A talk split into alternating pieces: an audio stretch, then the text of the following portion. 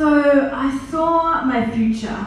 A few weeks ago, I was on a contemplative retreat with a few people from church, but I was feeling really, really sick. Like I could barely stand up. I'd lost my voice, which was good. There was a contemplative retreat because we are meant to be silent. Um, but I was, I was pretty sick. But on the Sunday, we decided to go visit a church nearby. So we went and they started singing, but like I couldn't sing, um, and the song was like, you know, they were repeating the chorus a lot. And I couldn't sing, so it was very hard to participate in. My legs are feeling heavy, and so I'm like, I'm just going to sit down. And I sat down, and I closed my eyes, and for a moment I forgot where I was. For a moment, I had this like vision of myself as an elderly woman sitting in a wheelchair, unable to sing, but able to hear these beautiful voices singing about God's grace. And I was reminded that when everything is stripped away, like your health, whatever gifts or abilities you have, um, we're still enveloped in this community of love. And it's kind of like a picture like God's wings coming and enveloping me. And I think I needed to be reminded of that.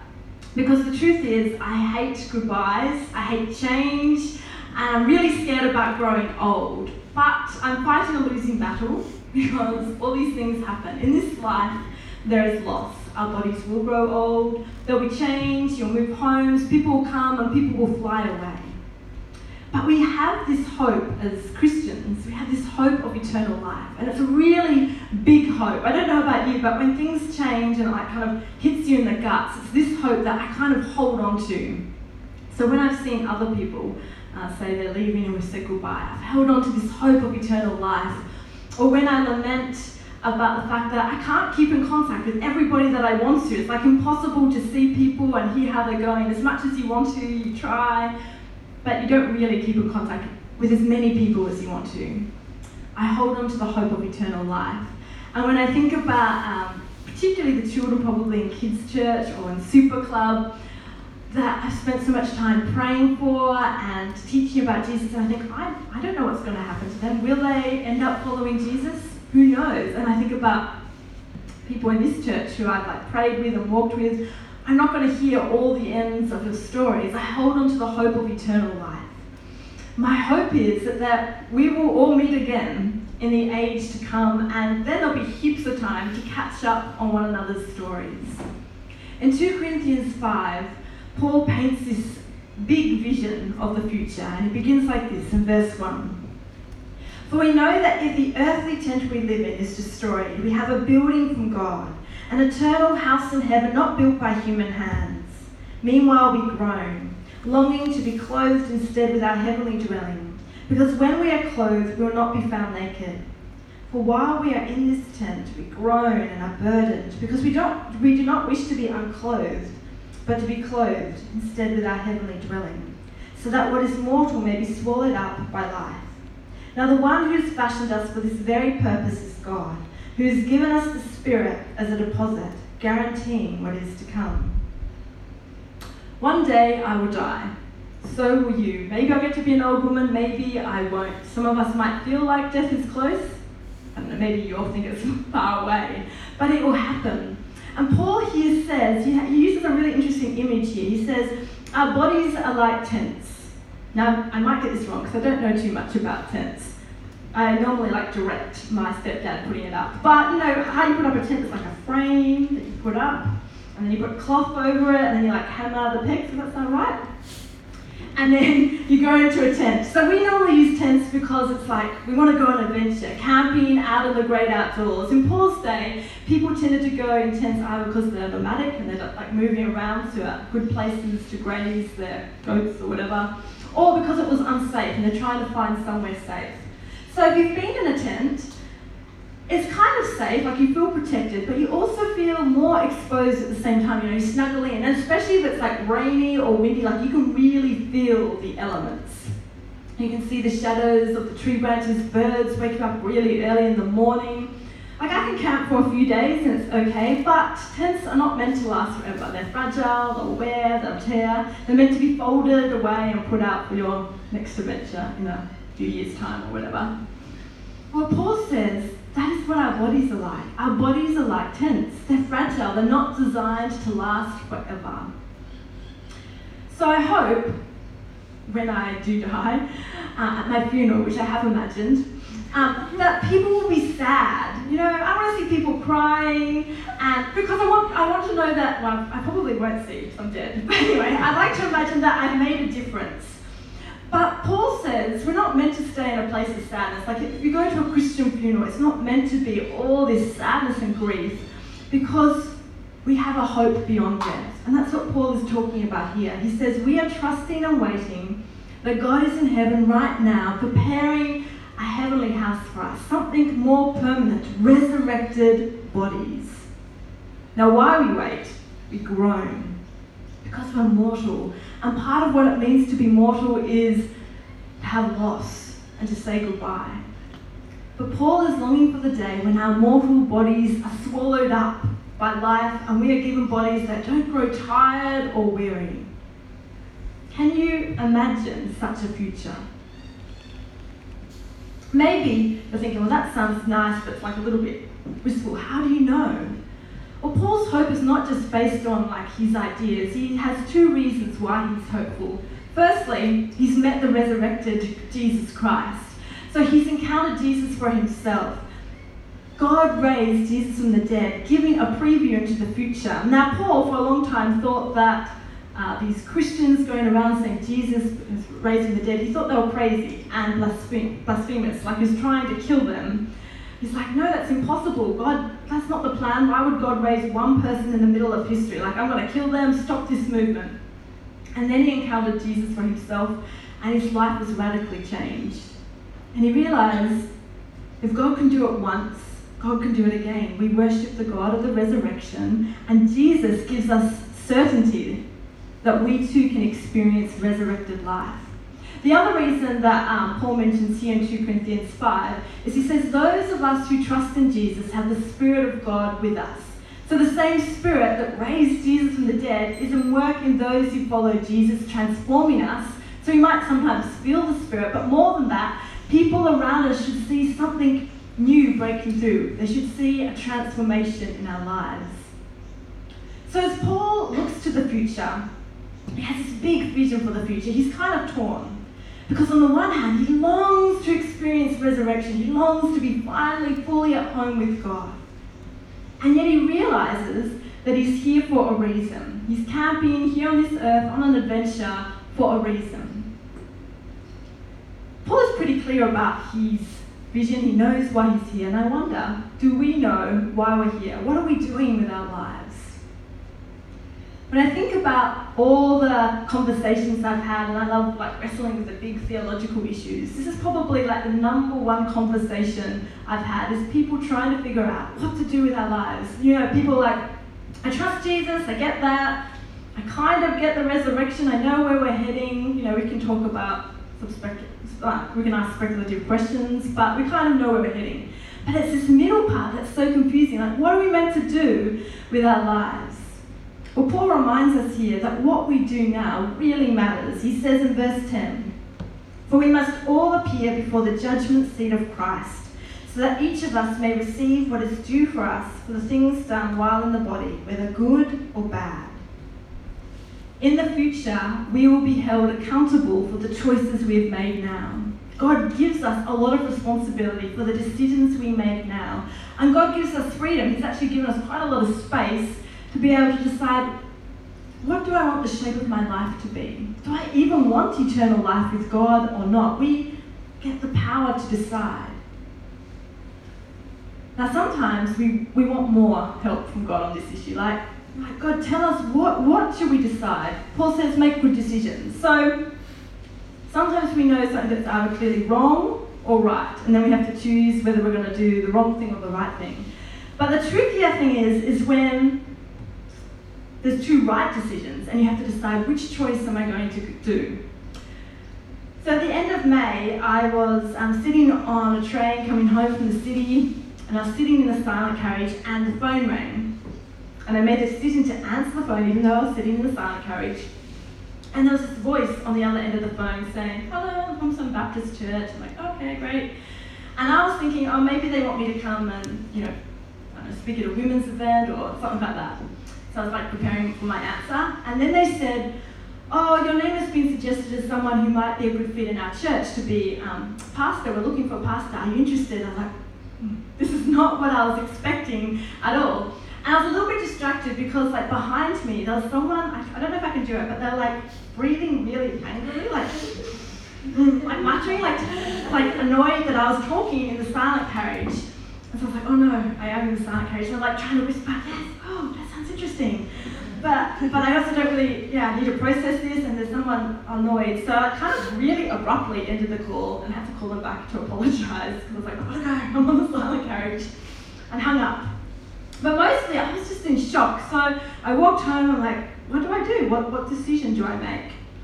Uh, so when I don't know what to do, I write a pros and cons list. So I wrote a list, but it didn't really help me. And then I began to imagine what it would be like to leave the church and to leave my nieces who have, I've been with them their whole life. And then I started to cry as I thought about that.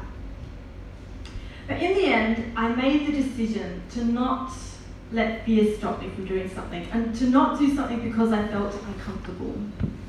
God has given us this enormous privilege of getting to make decisions. And we get to make some really big decisions in our life, like what type of job do we want? Where do we want to live? Do we want to get married? If so, who do we want to get married to? How are we going to raise our children? Like really big decisions. And all these decisions over time shape the way um, that our life will turn out. What we say yes to, we end up saying no to something else. And if you try and say yes to everything, which I've done, you also feel the consequences in your body, like it will stop and you'll burn out. When we're young, I sometimes think why so many people struggle with what do I do with my life? It's because there seems like there's so many possibilities. And you're like, I don't know what to do. I want, I want to make the right decision. And I want to try and do it all. But you can't. So then that gets really hard. And so I think some people become paralyzed and they almost make no decision if you're not here yet, let me warn you, when you get to like middle age, then you have the opposite problem because then the decisions start to like narrow down and you have less choice, and then you go, oh my goodness, did I make the wrong decision already and now it's too late? And like people sometimes say that's when they have like midlife crisis and they try to make these radical changes. But actually, I think in the mid middle life is when you begin to see the fruit of your decisions um, come into play. So all the study, all the work and training you've been, um, been doing begins to bear fruit all the relationships you've been investing in begins to bear fruit and you begin to get a sense of what your life is going to look like. And then further on, if you reach retirement, sometimes I've met people who are retired and they kind of, I think they think their life has ended, like, oh, that's it, no more decisions to make, I'm like done. But that's not true because we worship the God of new possibilities. So, whatever season you're in, we have this enormous responsibility to make decisions that lead to God's future. So, Paul says, make good decisions. Having said that, other people are going to make decisions and sometimes they'll affect you badly. So we're not in control of everything. Our, our, whole destiny is not in our hands. Like other people will affect us. And sometimes decisions that we think are really insignificant will become very significant and we won't even realize it at the time. And through it all, we're trying to discern, God, where are you in all that? And sometimes it's frustrating because it doesn't seem very clear. And sometimes we get a real sense this is where God is calling me. Paul says, make good decisions. Make decisions in light of the future. This is where God's heading. You know the end, so make decisions in line with that. Paul knew where he wanted um, to go. He knew his job was to proclaim the gospel. And so he says in verse 11 Since then, we know what it is to fear the Lord. We try to persuade others. What we are is plain to God, and I hope is also plain to your conscience. We're not trying to commend ourselves to you again, but giving you an opportunity to take pride in us, so that you can answer those who take pride in what is seen rather than what is in the heart.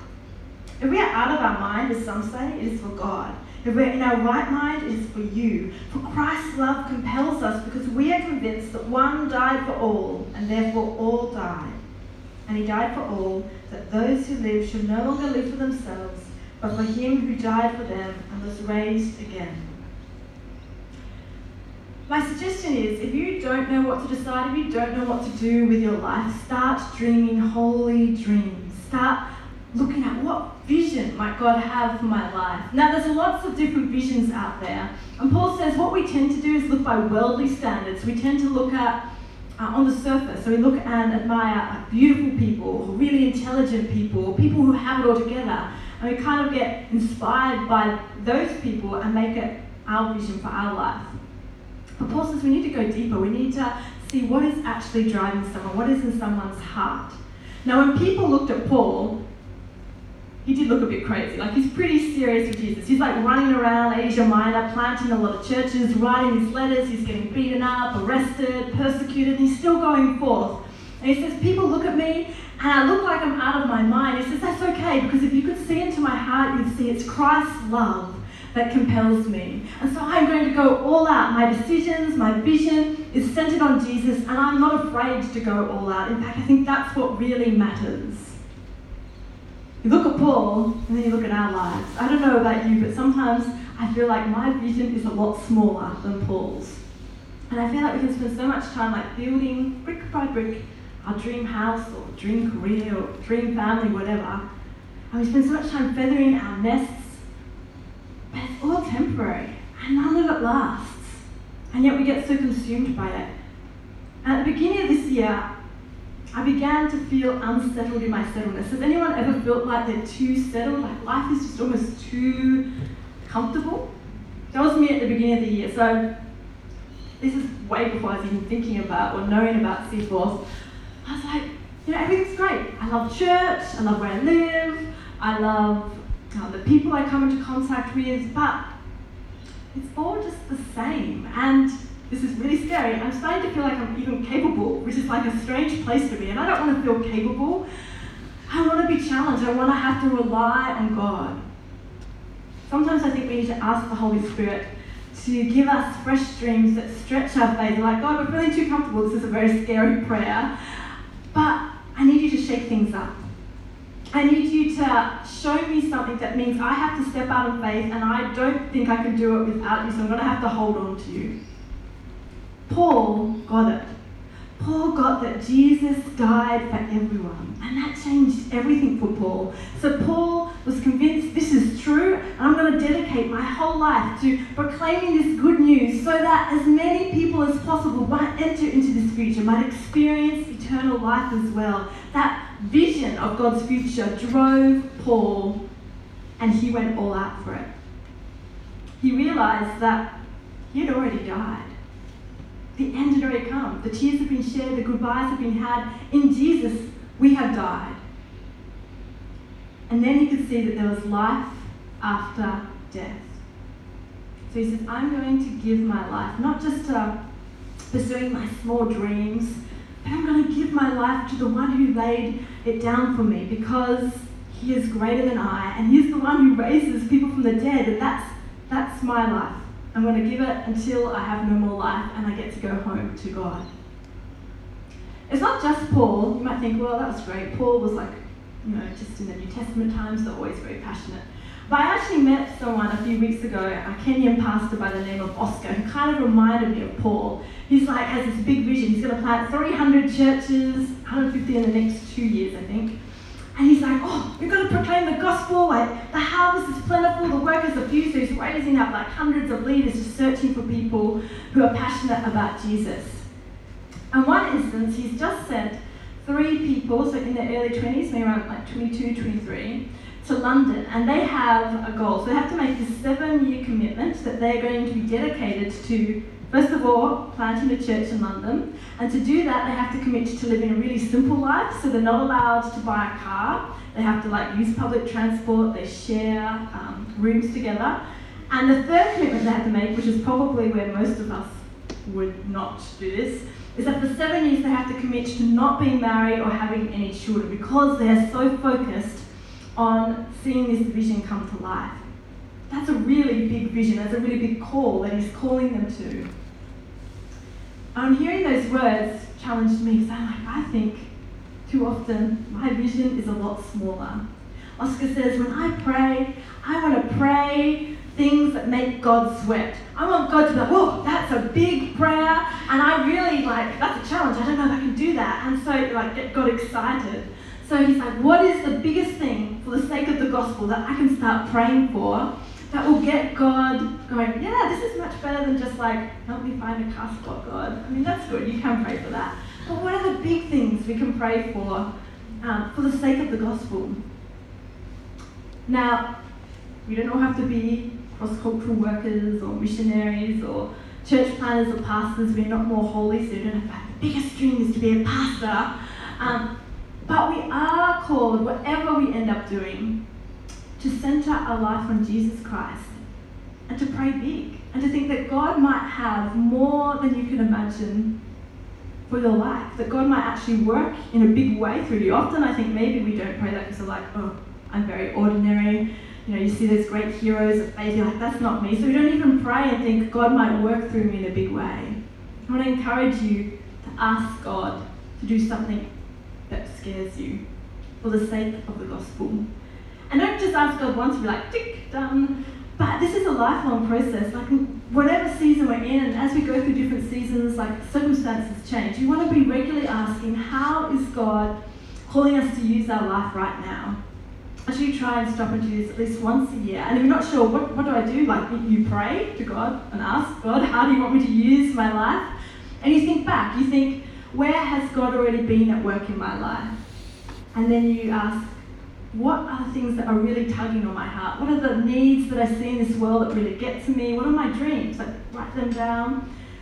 List your gifts and talents. Hopefully, you know or discover what your gifts and talents are. Work through your weaknesses and failures. Talk to others, explore possibilities, dream, and then make a decision. I've decided I really want to do something that matters, and it might look foolish to most people, but I've decided that what really matters is throwing my lot in with Jesus and making Jesus the center of my life.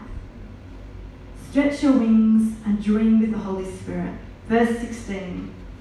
So from now on, we regard no one from a worldly point of view. Though we once regarded Christ in this way, we do so no longer. Therefore, if anyone is in Christ, the new creation has come. The old is gone, the new is here. All this is from God who reconciled us to himself through Christ and gave us the ministry of reconciliation. That God was reconciling the world to himself in Christ, not counting people's sins against them. And he has committed to us the message of reconciliation. We are therefore Christ's ambassadors, as though God was making his appeal through us. We implore you, on Christ's behalf, be reconciled to God. God made him who had no sin be sin for us so that in him we might become the righteousness of God.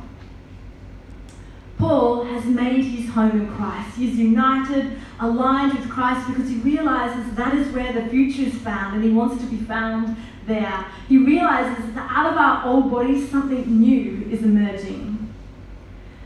So when I was praying about Seaforth, I kept seeing lots of birds. Obviously, there's birds flying around all the time, but as I was praying, I kept noticing birds everywhere, like white cockatoos, rainbow lorikeets nibbling on like red flowers, little birds hiding away in trees, flocks of birds flying overhead. And at the end of July, I went to Taronga Zoo and I ended up watching this bird show. And I got really emotional because these birds like fly overhead and then they land on like the trainer's arm. And it was this beautiful scene of trust, a beautiful glimpse, I think, of new creation. That is the future that I am longing for, for reconciliation between us and God, between us and other people, and between us and this world. So I want to make decisions in light of that. And as I saw these birds, I felt God remind me that we get to be partners with God. Now, obviously, God is the greater partner, but we get to partner with God in this work. Paul says, if you are here on this earth, camping here in our fragile little tents, you are here for a reason. You are Christ's ambassadors. You're representing Jesus in the world and whatever we're doing, we are all involved in the ministry of reconciliation. We are seeking to help others be reconciled to God. That is the ministry that all of us are called to. And so when we make decisions, we make it in light of that. But as I was also praying and looking at the birds, I felt like God was also saying to me, and I think maybe even to people in this church, that sometimes you need things to be shaken up. Like you need to be out of your comfort zone and it's time to like stretch your wings and try to fly, Christine. Like you've done lots of training, you've been at this church, Hornsby Baptist, for a long time, you're pretty comfortable. It's time to fly and see what happens. And if you fall, I'm still gonna catch you. You can be enveloped back, you can take shelter under my wings. But it's time to have a go. Leave the nest. You've been here a long time. It's time to leave the nest. I think that's something we all need to hear. That we need to keep dreaming fresh dreams and doing stuff that scares us, that takes a risk for us. So, my last words to you are keep letting Christ's love compel you out. And keep stepping out in faith. Do something that scares you because you'll have to hold on to God. Keep dreaming fresh dreams because I think God has really big things in store for this church as we approach a new building, but also for a lot of you in your lives. And I would love to pray for you as my uh, final chime praying. I'd love to pray if you would like me to pray, because I'm going to have to ask you to do something bold and stand. Um, I'd like to pray this anyone who is feeling too settled in their life, or anyone who has some big decisions that they need to make, or anyone who just wants to dream for dreams, I'd love to pray for you as we all, as I also embark.